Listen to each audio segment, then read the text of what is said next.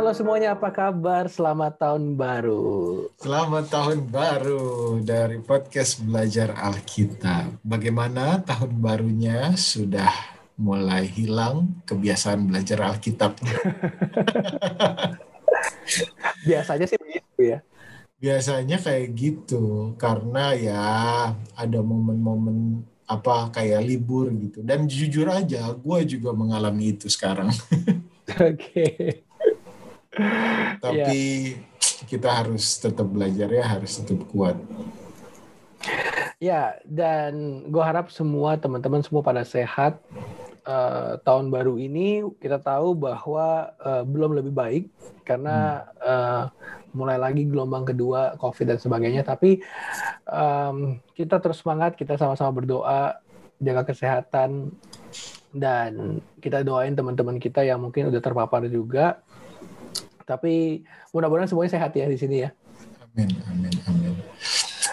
Gua mau mengucap syukur karena kalau kita ingat episode tahun lalu, episode pertama di awal tahun 2020, itu tuh episode di mana kita ngomongin bencana. Karena yes. pas tahun baru, pas banjir puji Tuhannya walaupun sekarang tetap ada corona ya nggak hilang tapi uh, ya kita aman-aman tidak ada bencana yang kayak banjir dan yang lain-lain. Walaupun ini bakalan ada musim hujan sih jadi mungkin aja terjadi banjir. Tapi menurut gua kalau kita sampai hari ini masih bisa sehat, masih bisa lihat keluarga kita, masih bisa apa namanya dapat kekuatan dari Tuhan kalau ada keluarga yang dipanggil terlebih dahulu gara-gara corona atau hal lain gitu.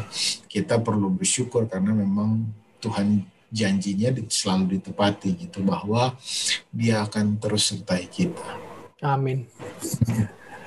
Ya, jadi uh, hari ini kita mau belajar apa nih di tahun yang baru ini? Hari ini kita belajar kelanjutan tentang uh, apa yang harus kita pelajari dari Yesus. Uh, di minggu yang lalu kita belajar soal Yesus di masa kanak-kanak yang ternyata sangat sempurna walaupun masih uh, anak-anak gitu. Mm-hmm. Karena memang beda, dia adalah satu-satunya manusia yang tidak berdosa gitu. Lalu uh, sekarang kita akan belajar ada masa di mana sebelum Yesus memulai pelayanannya karena kan masa kanak-kanak lalu uh, masa dia bekerja sebagai tukang kayu lalu sekarang dia akan memulai pelayanannya dalam uh, preaching uh, the gospel lah gitu ya. Tapi sebelum itu sebenarnya apa yang dilakukan Tuhan Yesus? Mungkin kita bisa belajar ini dan bisa kita contoh gitu karena ya ini Tuhan Yesus gitu. Betul. Tapi sebelum itu kita harus undang Roh Kudus untuk hadir sama kita. Kita berdoa dulu. Tuhan Bapa di surga kami berterima kasih karena di tahun baru ini kami sama-sama bisa meneruskan belajar Alkitab. Tuhan kami minta kekuatan dari Tuhan, kami minta hikmat agar kami bisa mengerti firman Tuhan, agar firman Tuhan ini menjadi nyata, memberikan kekuatan dan perubahan pada hidup kami. Kami minta Tuhan beserta dengan kami, di dalam nama Yesus kami berdoa. Amin. Amin. Ya, berarti uh, kita sekarang lagi mau belajar karena waktu Yesus kecil, Yesus uh, remaja, kita udah singgung juga minggu lalu. Sekarang adalah Yesus waktu dewasa, gitu ya.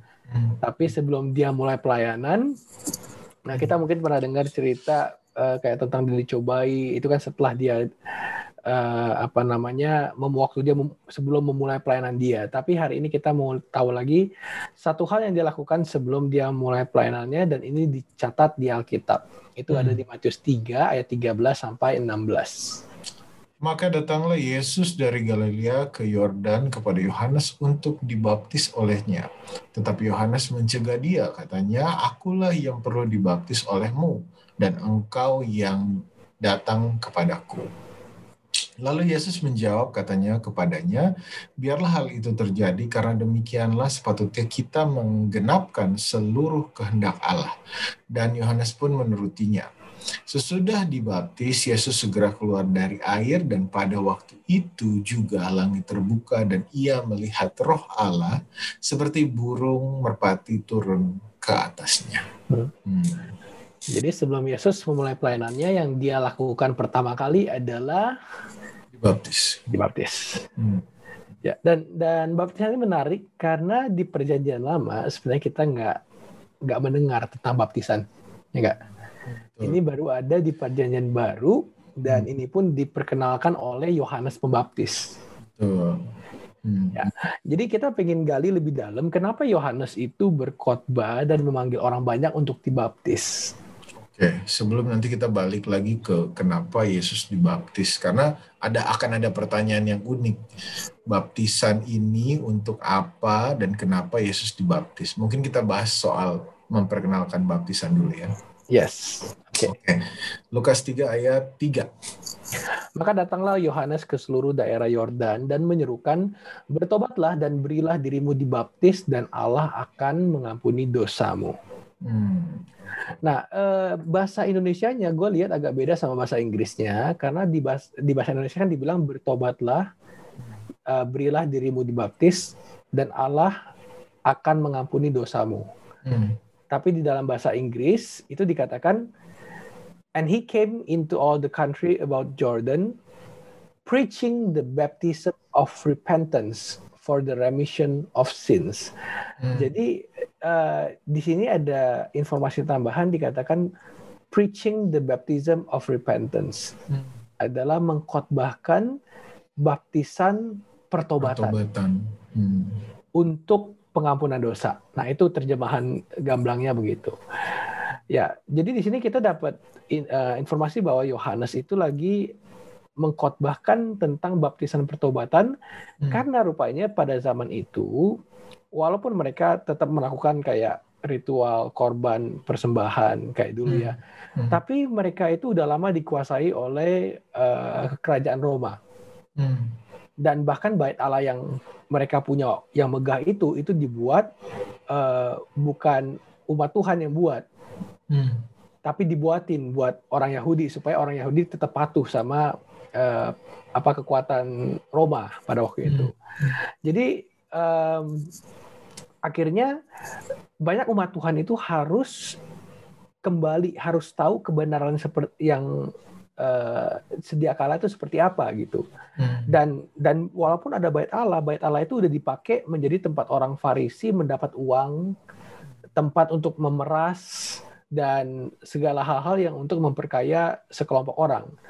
Nah, makanya inilah Yohanes Pembaptis datang dan dikatakan melalui baptisan dia introduce baptisan dan supaya umat Tuhan tahu pertobatan yang sesungguhnya itu kayak apa. Dan dengan pertobatan yang sungguh-sungguh, maka mereka dapat pengampunan dari dosa. Ya, betul betul. Tapi sebenarnya kalau kita belajar bahwa hmm, nggak ada orang yang bertobat tapi bisa diampuni kalau nggak lewat Yesus. Yes, yes. Nah makanya di, di ayat selanjutnya dituliskan hmm, di ayat empatnya ya, hmm. Lukas 3 ayat 4 seperti ada tertulis dalam kitab nubuatan nubuatannya saya ada suara yang berseru-seru di padang gurun. Persiapkanlah jalan untuk Tuhan, luruskanlah jalan baginya. Hmm. Jadi rupanya Yohanes gak cuma ngomongin tentang bertobat, bertobat, dibaptis. Tapi dia itu lagi siapin jalan buat siapa? Buat pelayanan Yesus. Nah, dan Yohanes yang siapin. Karena um, mungkin pada saat itu orang-orang memberikan persembahan. Ada yang kasih uh, domba, ada yang kasih burung, kalau yang nggak hmm. punya uang banyak, ada yang kasih lembu dan sebagainya. Tapi uh, mereka nggak ngerti, udah lost, udah hilang hmm. artinya itu apa.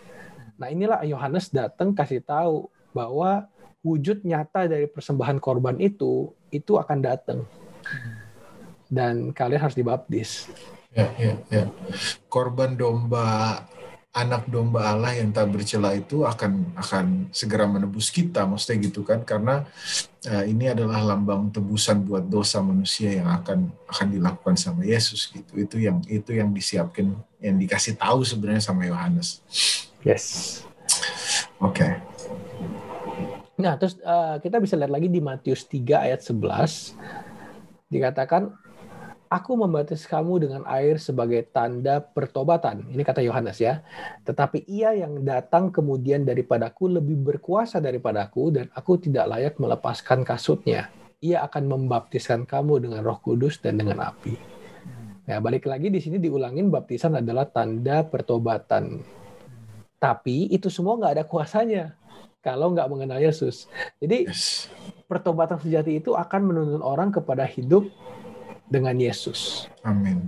Amin. Bahkan kalau kita lihat sekarang juga um, maksudnya bukan bukan mau bicara bahwa orang baptis artinya gak bertobat beneran ya banyak juga yang bertobat beneran tapi uh, misalkan ada juga orang yang misalkan anggaplah gue gitu misalkan gue baptis tapi setelah itu perilaku dan tabiat gue nggak berubah itu kan artinya sebenarnya di dalam baptisan gue gue nggak nggak merasa bahwa nggak gue nggak melibatkan Yesus gitu.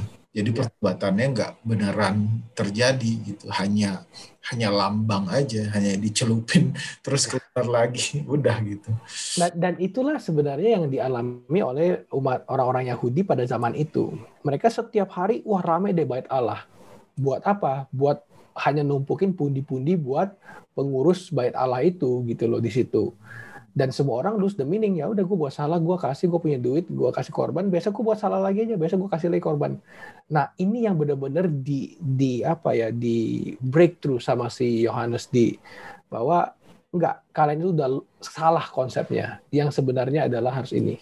Dan sekarang aku mau kenalin Yesus nih yang bakal datang yang kalian akan ketemu gitu.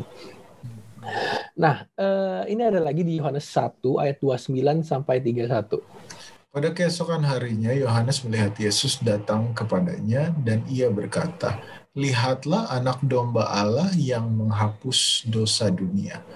Dialah yang kumaksud ketika kukatakan kemudian daripada aku akan datang seorang yang telah mendahului aku, sebab dia telah ada sebelum aku dan aku sendiri pun mula-mula tidak mengenal dia, tetapi untuk itulah aku datang dan membaptis dengan air, supaya ia dinyatakan kepada Israel. Nah, lebih jelas di sini ya. Hmm. Untuk itulah aku datang, kata Yohanes, dan membaptis dengan air, supaya siapa? Supaya Yesus dinyatakan kepada Israel.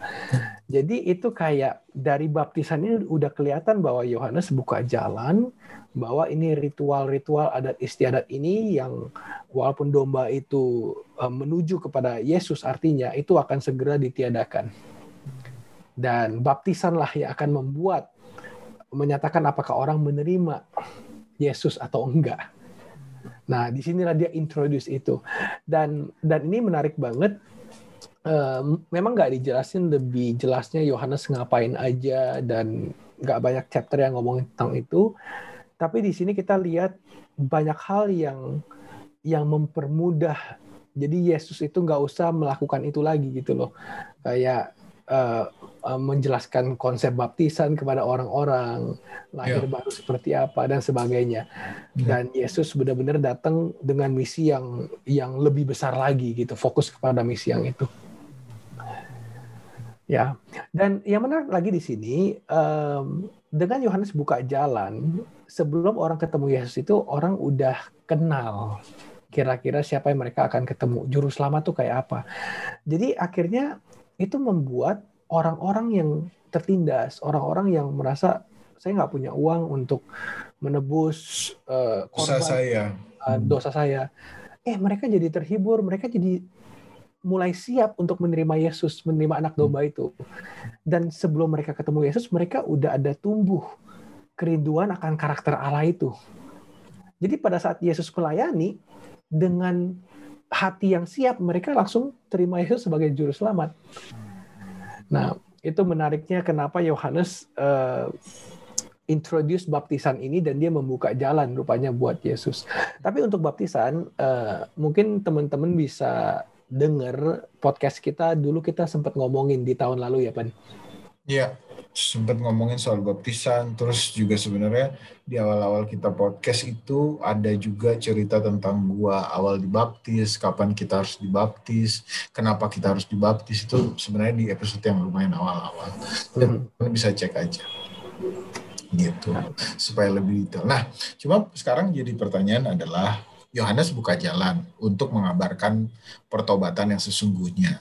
Pertobatan yang sesungguhnya adalah melalui Yesus gitu ya. Hmm. Terus uh, melalui pertobatan yang uh, ya, melalui baptisan yang yang mengarahnya kepada untuk mengenal Yesus. Tapi kalau ngomongin bahwa baptisan ini sebenarnya adalah pertobatan, kenapa ya Tuhan Yesus itu harus dibaptis?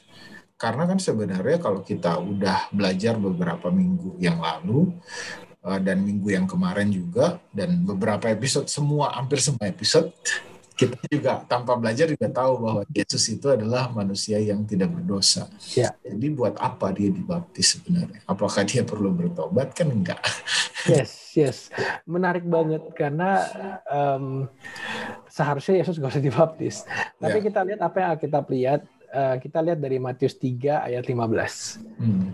Lalu Yesus menjawab katanya kepadanya, biarlah hal itu terjadi karena demikianlah sepatutnya kita menggenapkan seluruh kehendak Allah. Dan Yohanes pun menurutinya. Ya, ini waktu Yohanes bilang, Yesus, kalau kita lihat ayat sebelumnya ya, harusnya kan aku yang dibaptis oleh kamu, kenapa engkau yang eh, minta aku membaptis engkau? Lalu Yesus jawab ini, supaya menggenapkan seluruh kehendak Allah. Allah. Hmm. Ya, jadi uh, Yesus dibaptis karena Yesus harus memberikan contoh kepada manusia, kepada kita, gimana cara hidup menuruti seluruh kehendak Allah. Allah. Ya. Ya. Tapi kita coba akan lihat beberapa ayat lagi yang mungkin akan memberikan kita pengertian tambahan. Kita lihat di 2 Petrus 3 ayat 9. Tuhan tidak lalai menepati janjinya, sekalipun ada orang yang menganggapnya sebagai kelalaian. Tetapi ia sabar terhadap kamu, karena ia menghendaki supaya jangan ada yang binasa, melainkan supaya semua orang berbalik dan bertobat. Ya, wow. Di sini ditekankan lagi, Tuhan menghendaki supaya orang berbalik dan bertobat. bertobat. Itulah kehendak ya. Itulah kehendak Allah. Nah, eh, dan Yesus kasih contoh berbalik dan bertobat itu dibaptis, walaupun dia nggak perlu bertobat sebenarnya. Nah, tapi uh, mungkin satu ayat lagi ini akan menjelaskan di 1 Yohanes 2 ayat 6. Barang siapa mengatakan bahwa ia ada di dalam aku, uh, sorry, gue ulang ya. Uh, 1 Yohanes 2 ayat 6.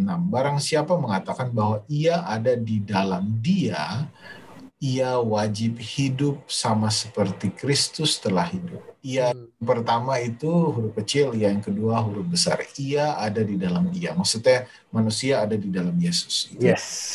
Wajib hidup sama seperti Kristus telah hidup. Hmm. Ya, Yesus nggak perlu bertobat. Dia nggak berdosa kok. Tapi Yesus kasih contoh. Bertobat tuh kayak gimana. Bahkan sampai dibaptisnya pun Yesus kasih contoh. Betul, makanya sebenarnya kalau uh, ini ini klasik banget sih sebenarnya bahwa oh dibaptis itu yang mana ya percik atau selam atau telepon atau bahkan ada yang bilang nggak perlu dibaptis, yang hmm. penting perubahan hati. Tapi Yesus maksa kok harus dibaptis bahkan Yesus saja dibaptis gitu. Yes. Dan alasan dia dibaptis adalah untuk menuruti kehendak Allah. Dan pada saat itu sebenarnya Yohanes bisa aja nolak. Karena Yohanes bisa aja merasa sangat nggak pantas. Tapi Yohanes juga adalah orang yang menuruti kehendak Allah dan mau membaptis Yesus. Yes. Jadi baptisan itu perlu um, karena ya mungkin teman-teman bisa dengar podcast yang sebelumnya di situ kita bahas cukup panjang. Kenapa sih? Kan apakah ini cuma sekedar uh, show aja untuk dibaptis? Yang penting kan hatinya. Tapi di situ kita juga ada jelasin kenapa baptisan itu penting? Dan baptisan yang seperti apa yang sesuai dengan Alkitab? Okay. ya. Jadi uh, di sini kita lihat bahwa um, Yesus itu menghubungkan dirinya dengan orang-orang berdosa. Hmm. dia mengambil langkah-langkah yang harus kita ambil dan melakukan pekerjaan yang harus kita lakukan Nah, kehidupan penderitaan dan kesabaran Yesus ini setelah baptisan itu telah menjadi teladan. Jadi mungkin kata yang tepat ini adalah teladan, teladan buat kita semua. Kalau teladan artinya dari sisi intrinsic value-nya sampai dari sisi yang uh, kelihatan sama mata kita itu semua menjadi contoh yang bisa kita ikutin. Nah, setelah dibaptis uh, kita bisa lihat ada hal yang sebenarnya mungkin kita miss nggak sih dari dari proses baptisan Yesus ini yang dilakukan oleh Yohanes? Yes. Dan lakukan.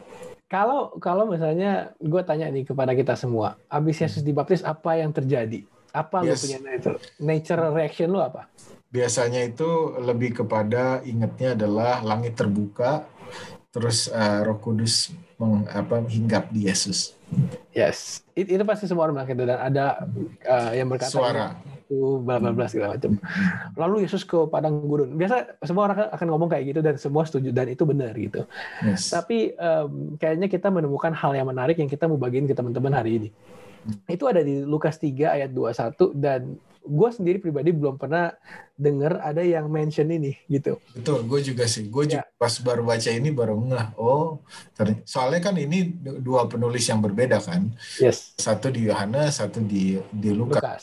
Dan Lukas melihat secara detail ada part ini di dalam proses baptisan Yesus gitu. Oke, okay. yes. Lukas 3 ayat 21 ketika seluruh orang banyak itu telah dibaptis dan ketika Yesus juga dibaptis dan sedang berdoa, terbukalah langit. Wow. Dan sedang berdoa. Hmm. Ya.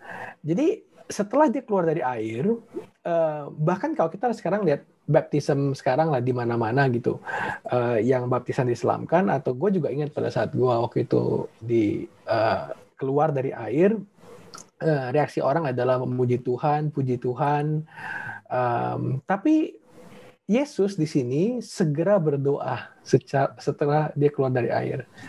Nah, Yesus menunjukkan bahwa setelah dia uh, dibaptis itu hubungan koneksi dengan Allah Bapa itu terus berlanjut. Dan itu bukan cuma sekedar celebration. Yesus lagi menunjukin kepada kita pada saat kita sudah dibaptis declare bahwa kita telah menerima Yesus sebagai juru selamat, hubungan koneksi kita sama Tuhan itu nggak bisa diputuskan dengan celebration. Biasa habis dibaptis, ayo kita harus celebrate nih. Kita lupa kita, jadi ya kita gimana kita rayain dia dibaptis nih atau apa? Wah kita excited kita makan-makan dan sebagainya. Hmm. tapi ini enggak. Yesus berdoa gitu. Nah eh, seperti yang dikatakan di eh, dikatakan Paulus di Filipi 1 ayat 21 karena bagiku hidup adalah Kristus. Nah, jadi um, kalau kita mau coba hubungkan tadi um, baptisan itu adalah kan tanda pertobatan pertobat. Jadi pertobatan yang sungguh-sungguh pasti disertai dengan buah-buah yang sejalan sama pertobatan itu kan.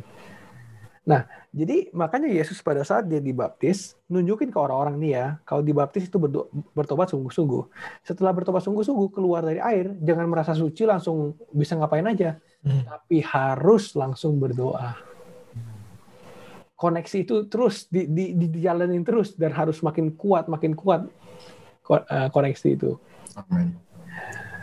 Ya. Dan Yesus di sini sudah membuktikan sampai pada saat dia dibaptis dari dia bayi, remaja, muda, saat dibaptis selalu punya hubungan yang sangat erat dengan Allah Bapa yang adalah sumber kekuatan Tuhan Yesus gitu pada saat dia di manusia dan ada di bumi. Dan itu adalah contoh yang paling sempurna karena kita kadang suka bertanya, aduh gue nggak kuat ya menghadapi dosa, aduh gue nggak kuat ya dengan cobaan ini dan itu, aduh dari mana ya gue dapat kekuatan. Padahal selama ini kita sudah selalu lihat bahwa Yesus itu juga sebenarnya kalau nggak punya hubungan yang erat sama Bapa, nggak akan kuat. Kekuatannya ya dari Bapa gitu. Dan Yesus memilih untuk selalu berhubungan sama Bapa. Wow, sangat mengingatkan diri sendiri. Ya dan dan kalau kita lihat itu hubungannya makin kuat, makin kuat, makin hari itu kayak ditambah, tambah kekuatan ditambah terus. Uh, kalau kita mungkin kayak apa ya, kayak grafik uh, harga harga saham kali ya naik, terus loh. ya tapi dengan trennya naik terus kita udah agak happy gitu ya. tapi kalau Yesus tuh enggak, makin naik, makin naik, makin kuat gitu. Yeah. Dan itulah yang harus kita contoh dari Yesus. Hmm. Makanya soalnya tendensinya tuh kadang kan misalkan kita lagi wah kenceng-kencengnya nih belajar, berdoa, belajar, berdoa, terus pelayanan apa segala macem.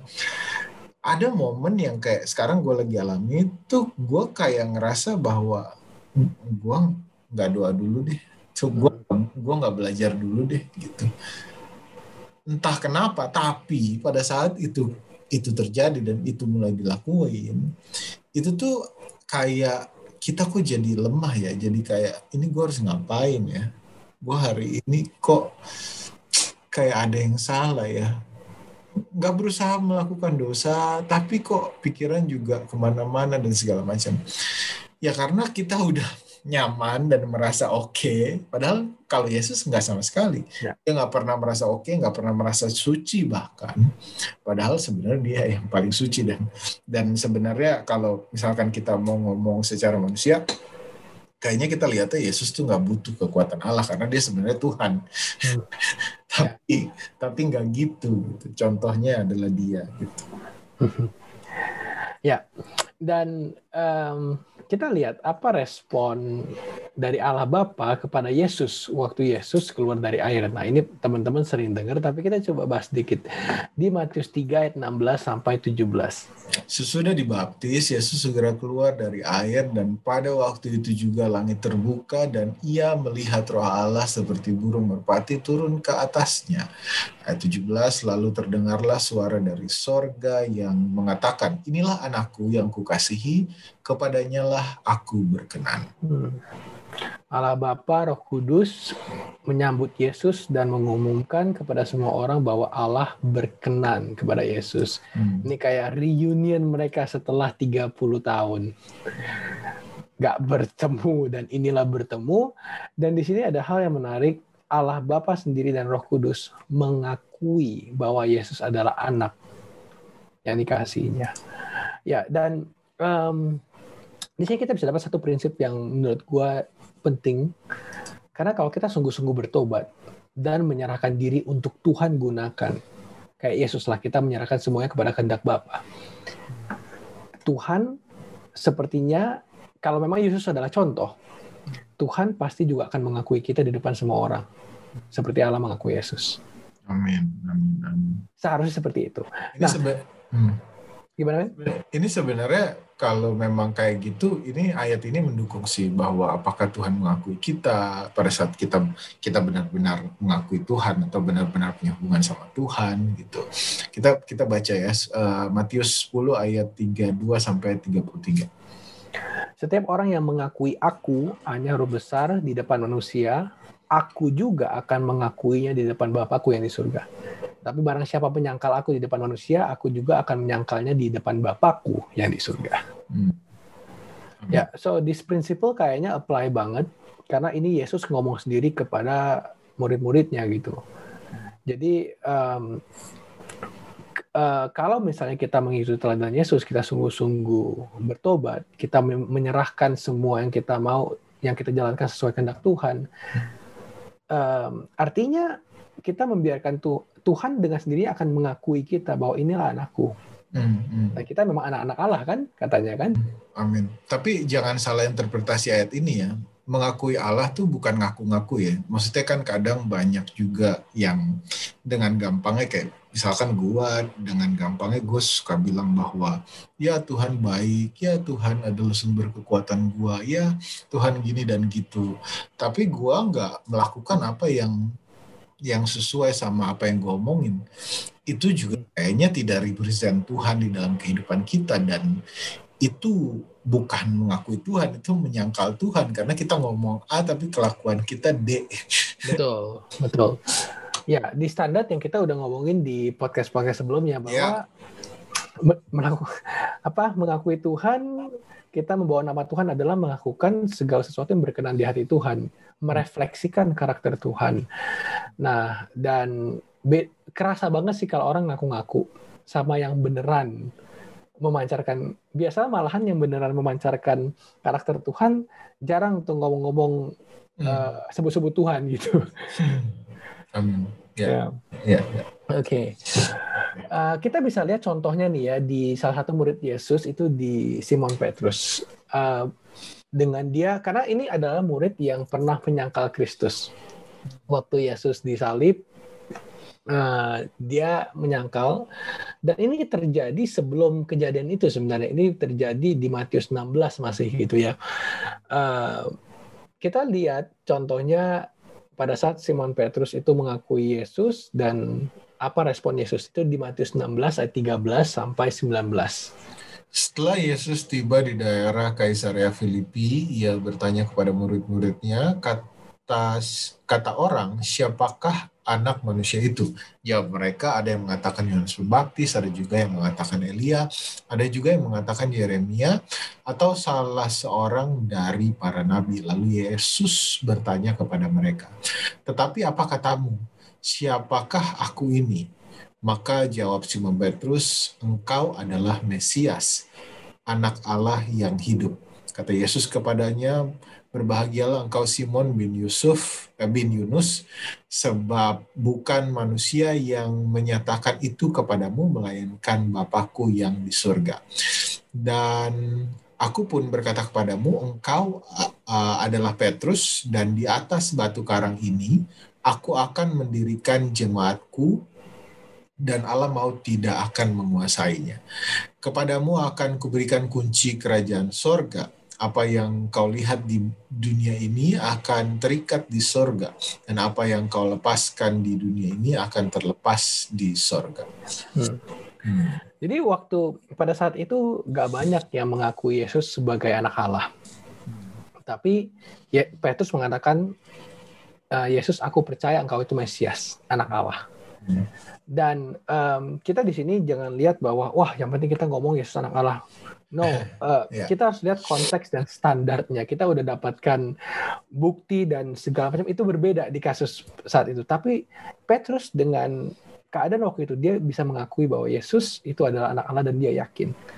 Dan reaksi Yesus, respon uh, Yesus adalah dikatakan Petrus, kamu akan aku berikan uh, kunci kerajaan surga. Nah, di sini juga uh, sebenarnya dua ayat ini di ayat 18 sampai 19 mengenai batu karang dan kunci kerajaan surga ini menurut gue banyak banget uh, interpretasi di luar sana dan banyak yang mengira Petrus itu pegang kunci kerajaan surga. Yeah. tapi kalau kita coba baca lagi, uh, well kita sebenarnya bukan topik yang ini sih kita lagi bahas, tapi sedikit aja. Uh, kalau kita lihat lagi ayat ini, Petrus itu bukan batu karang, batu karang itu adalah Yesus, ya.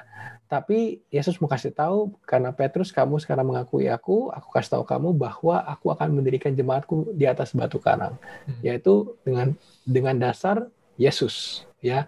Dan di ayat 19 dikatakan kepadamu akan kuberikan kunci kerajaan surga. Itu bukan artinya semua orang datang ke surga harus lewat Petrus, karena Yesus bilang ke surga harus melalui aku. Ya. Artinya ya Petrus kamu itu sekarang tahu bagaimana supaya kamu bisa masuk surga. Kamu hmm. punya pondasi yang bisa kamu bangun supaya membawa kamu kepada keselamatan. Itu sebenarnya maksudnya di sini. Amin, amin. Ya. sebenarnya kalau kita lihat juga, ini kan ceritanya seakan-akan kontradiktif ya sama yang tadi lo bahas gitu bahwa sebenarnya Petrus tuh sempat menyangkal Yesus gitu. Ya. Tapi di sini itu uh, kita bisa lihat bahwa dari awal um, kita bisa lihat cerita ini atau apa yang kita pelajari ini konsisten. Karena pada saat uh, Petrus sekarang mengakui Yesus, Yesus uh, dengan iman percaya dia, Yesus bilang kamu adalah pewaris kerajaan surga. Kamu tahu uh, apa namanya? Kamu mengakui aku dan Bapa mengakui kamu gitu. Dan dan aku mengakui kamu bahwa kamu adalah pewaris kerajaan surga. Lalu di satu momen Petrus uh, menyangkal Yesus hmm. dalam dosa dong artinya tapi pada saat Petrus itu benar-benar bertobat, setelah dia sadar dia menyangkal Yesus, setelah itu dia itu beneran beneran berbalik gitu. Yes. Dan dan itu artinya Petrus itu bukan orang yang menyangkal Yesus. Walaupun dia pernah melakukan itu, tapi pada saat dia bertobat dan benar-benar berbalik, fokus kepada Yesus, ada ada Yesus dalam pertobatannya, udah udah, udah dia nggak menyangkal Yesus, perilakunya juga sesuai dengan pertobatannya. Yes, dan um, kalau kita lihat lagi sebenarnya yang waktu yes, uh, si Petrus menyangkal Yesus, hmm. sebenarnya itu dia bergumul banget. Rasa takut yang dia punya pada saat itu uh, mungkin waktu itu karena ditangkapnya malam-malam belum tidur apa bergumul dia ya kan dan hmm. ada rasa takut dia merasa Yesus yang selama ini dia pegang itu pergi daripada dia dan hmm. segala macam Nah, itu yang membuat rasa takut itu melebihi daripada imannya dia. Da, tapi di dalam hati itu dia sayang sama Yesus. Buktinya dia ikutin semua prosesi itu. Dia tuh kenapa Tuhanku kok begini, kok malah ditangkap dan segala macam.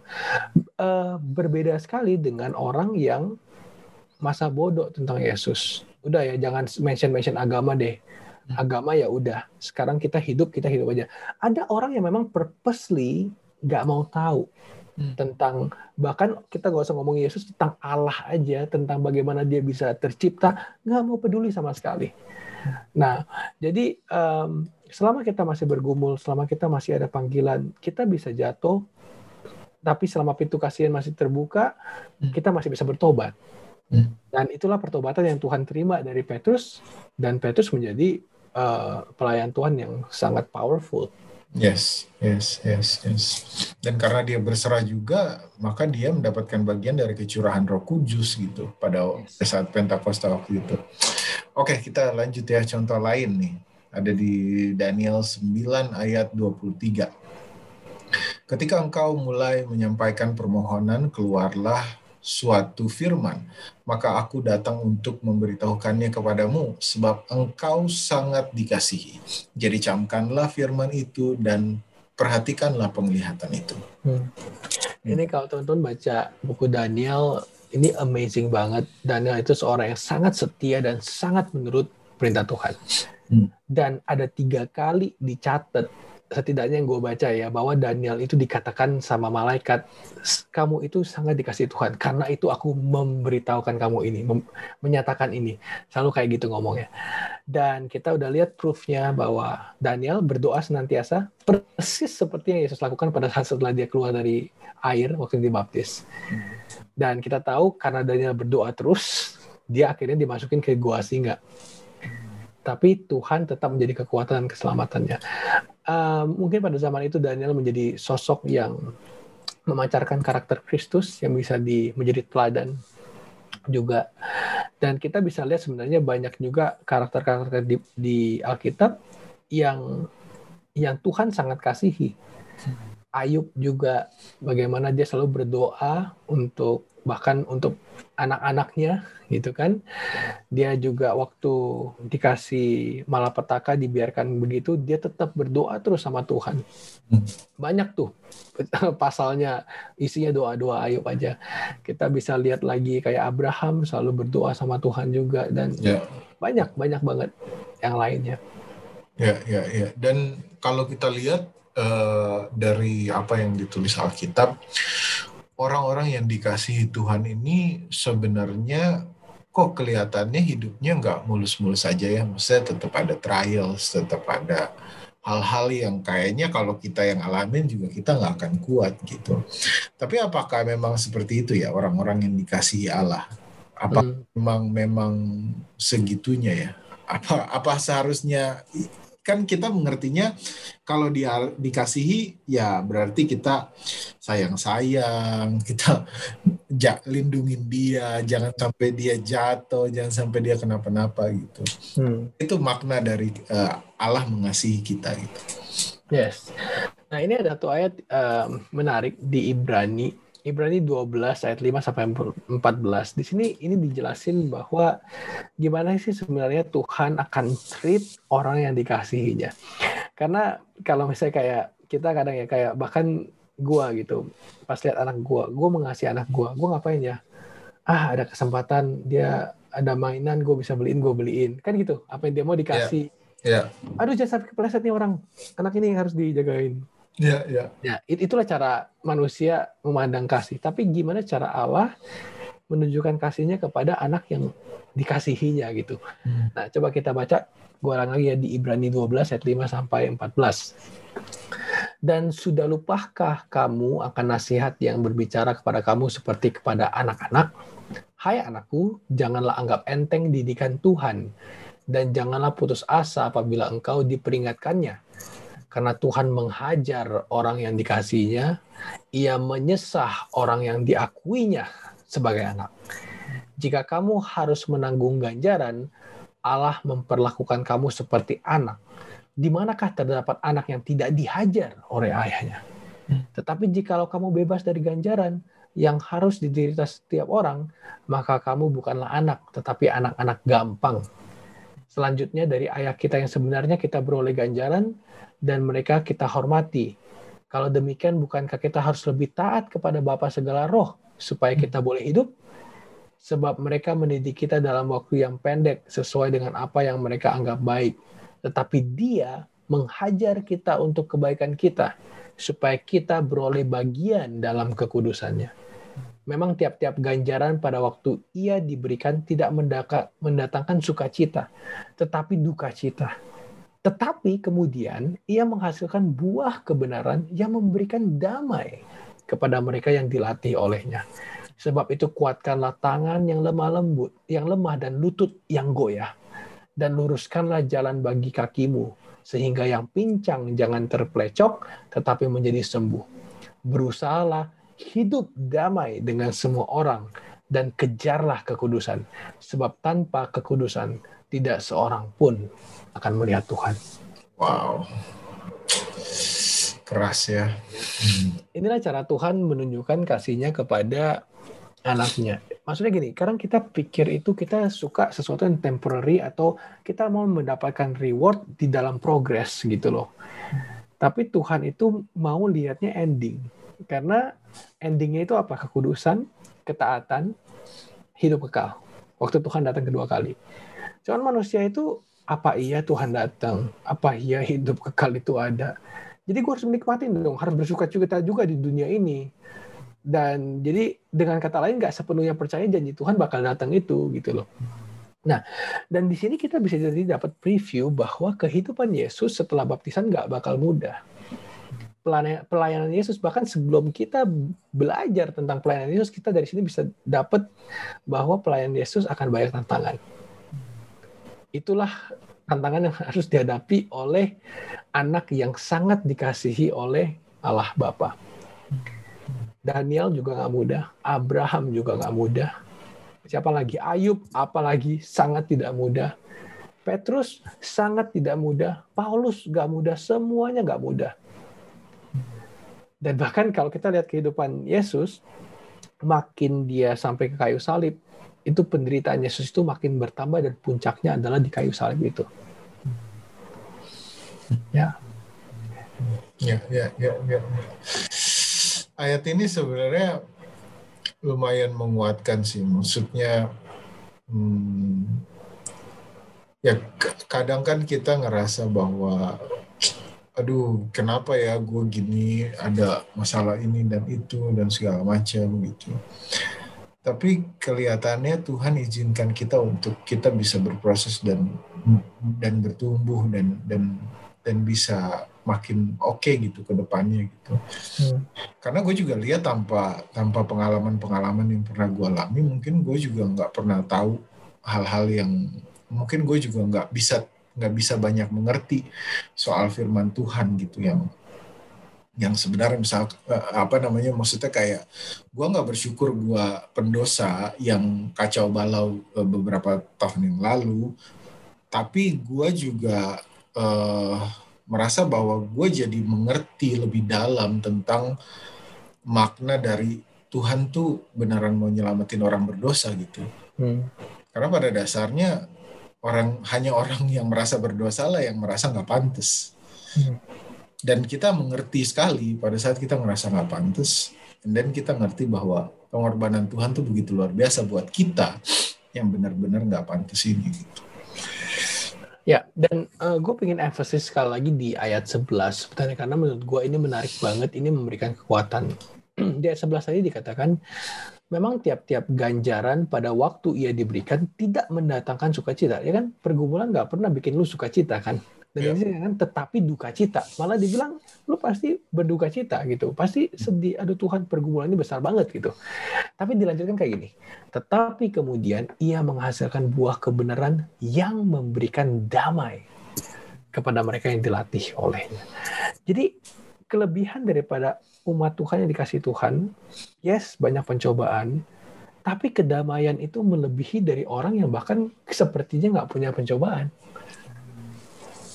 Dan dan menurut gue ini sangat menguatkan karena nggak mungkin namanya setan kasih kedamaian. Setan itu selalu kasih orang apa ya kayak ya bukan kadang seolah-olah nggak ada pergumulan tapi di hatinya tuh nggak damai khawatir terus. Cemas takut. Dapat rezeki dapat berkat khawatir.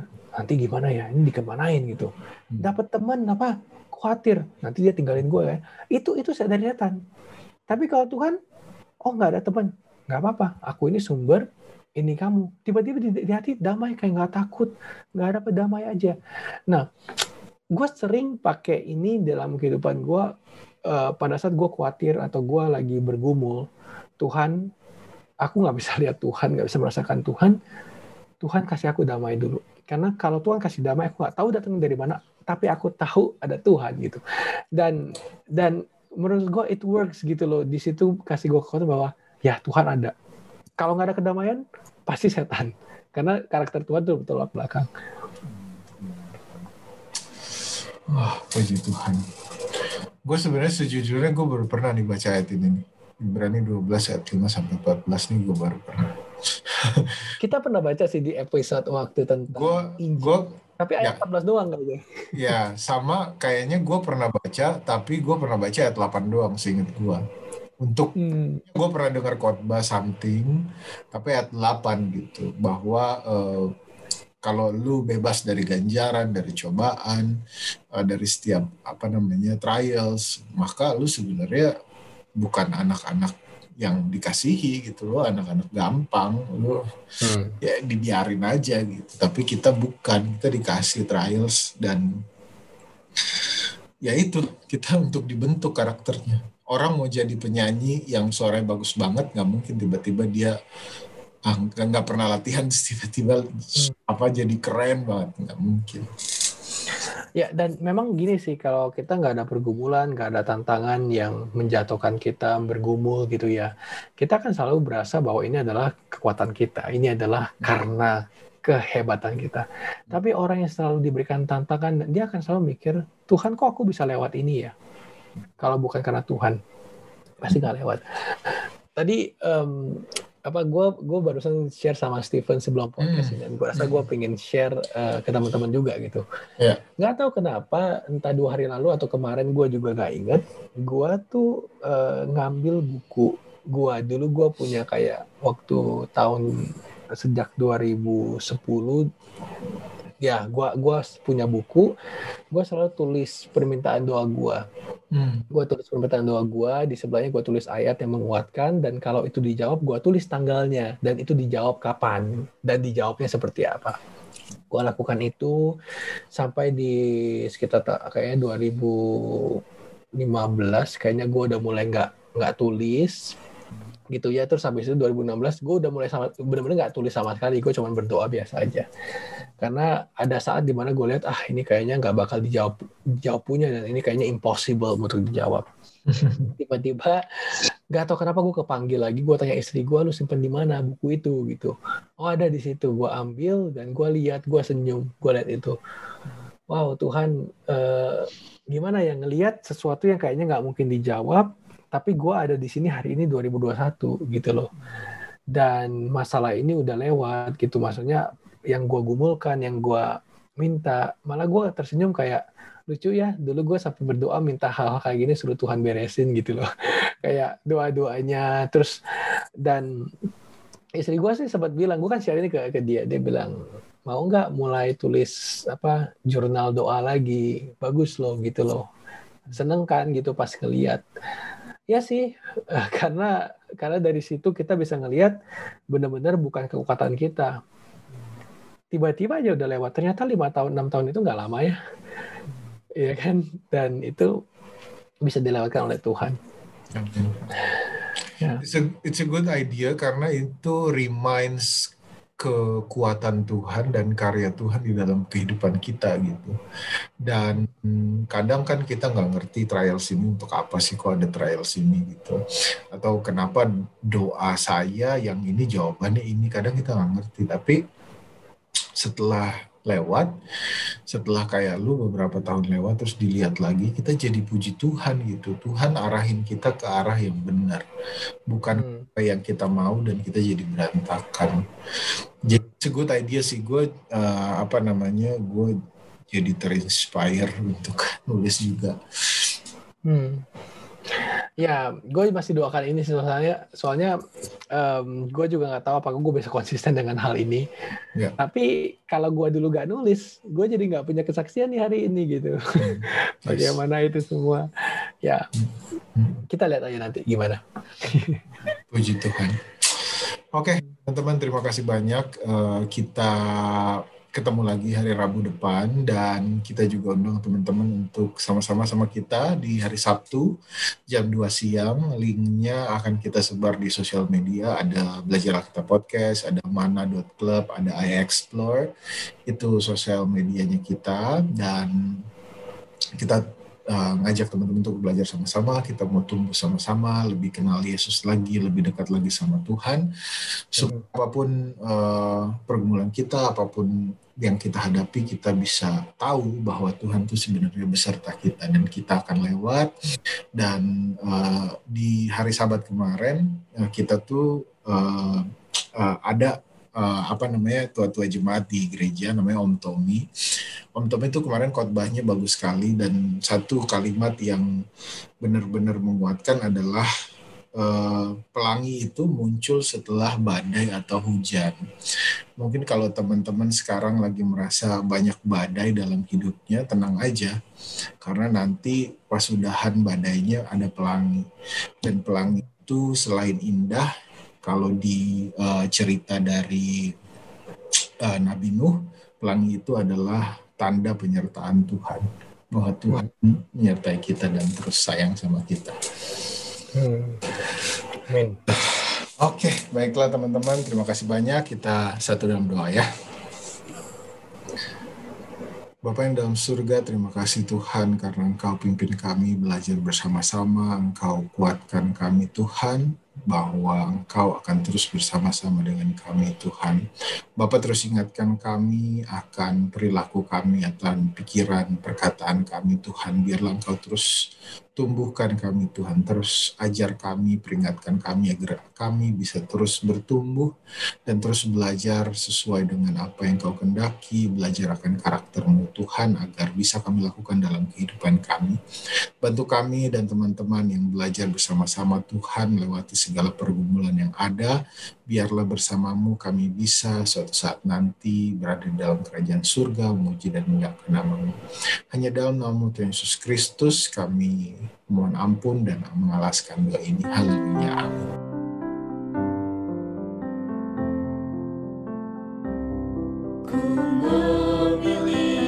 Yesus daripada